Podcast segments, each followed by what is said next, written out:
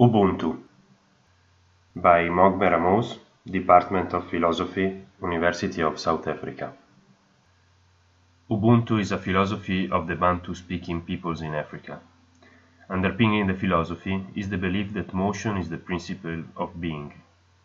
Accordingly, through motion, all beings exist in an incessant complex flow of interactions and change. In Ubuntu, to be human, one must practice giving, receiving, and passing on the goods of life to others. This worldview takes the ethical position that to be a human being is to care for oneself and others. A person is a person through other persons is the motto of Ubuntu.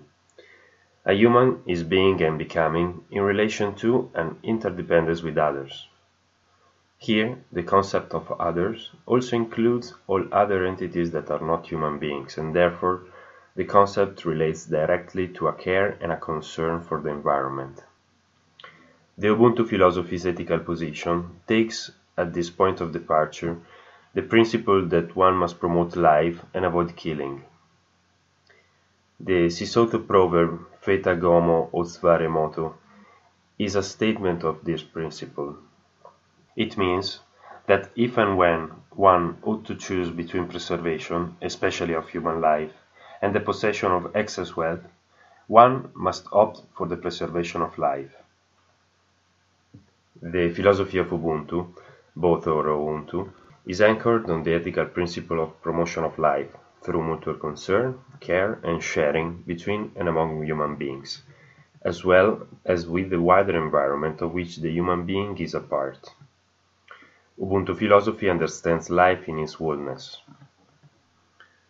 According to Ubuntu philosophy, a community is a triad comprised of the living, the living dead, ancestors, and the yet to be born.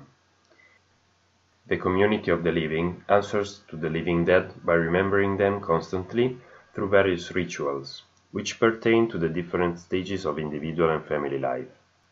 It is believed that maintaining the relationship with the living dead in these ways promotes well-being and harmony, and thus the living avoid affliction imposed by the displeased living dead. It is also believed that one of the benefits of the harmony between the living and the living dead is that the latter will provide whatever is necessary so that the former fulfill their obligation to the third rank of the community, namely, making the yet to be born real by bearing children. Bearing children is incomplete without the means to nurture and rear them. The necessaries of the preservation of life must be available. This is the node and vital point at which the concept of life extends to the environment and future generations, reaffirming the philosophy of wholeness. Here arises the responsibility to promote life by actually practicing the ethics of concern and care for the environment. From the point of view of the Ubuntu philosophical understanding of life as wholeness, it may be suggested that the environment forms the fourth dimension of the community. In practice, the protagonists of Ubuntu philosophy continue to care for the environment through various fertility rituals, the observance of taboos, and respect for totems. Global warming threatens life in its fullness, a threat paralleled only by the silenced, but still real, threat of nuclear holocaust.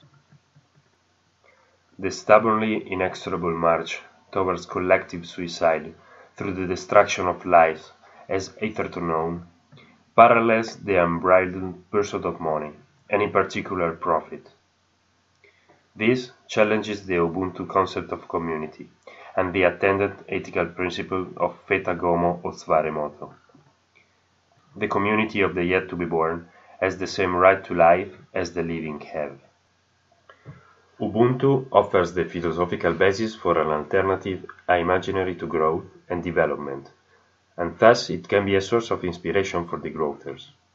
If degrowth challenges the idea of development in the global north, imaginaries such as those of Ubuntu challenge it in Africa and elsewhere. The point is not whether the north has to degrowth for the south to grow, but whether we can leave space for alternative native imaginaries to be part of shaping the future. Ubuntu's emphasis on connection and of being in relation to others resonates strongly with the notion of commons and commoning. Ubuntu also expresses a strong principle of community solidarity, materialized into a redistribution of wealth. Its spirit of extroverted communities resonates with degrowthers' call for localized economies with open borders and flows. Group work and cooperation are privileged over self-promotion, in line with the cooperativist spirit of degrowth, though there is also recognition of individuals' difference and uniqueness. The abstractness of modern urban societies has undermined a community socialization that is central to Ubuntu. But this can be regained through an ethic of collective responsibility and commitment to a collective prosperity. Despite the suppression of the Ubuntu's voice in South Africa, for more than three centuries Ubuntu philosophy has not died. Its continuous practice is an important challenge to the unfolding environmental problems, not least global warming. The time for change is now, and the practice of the philosophy of Ubuntu is one of the appropriate ethical responses to the necessity to halt and reverse global environmental change.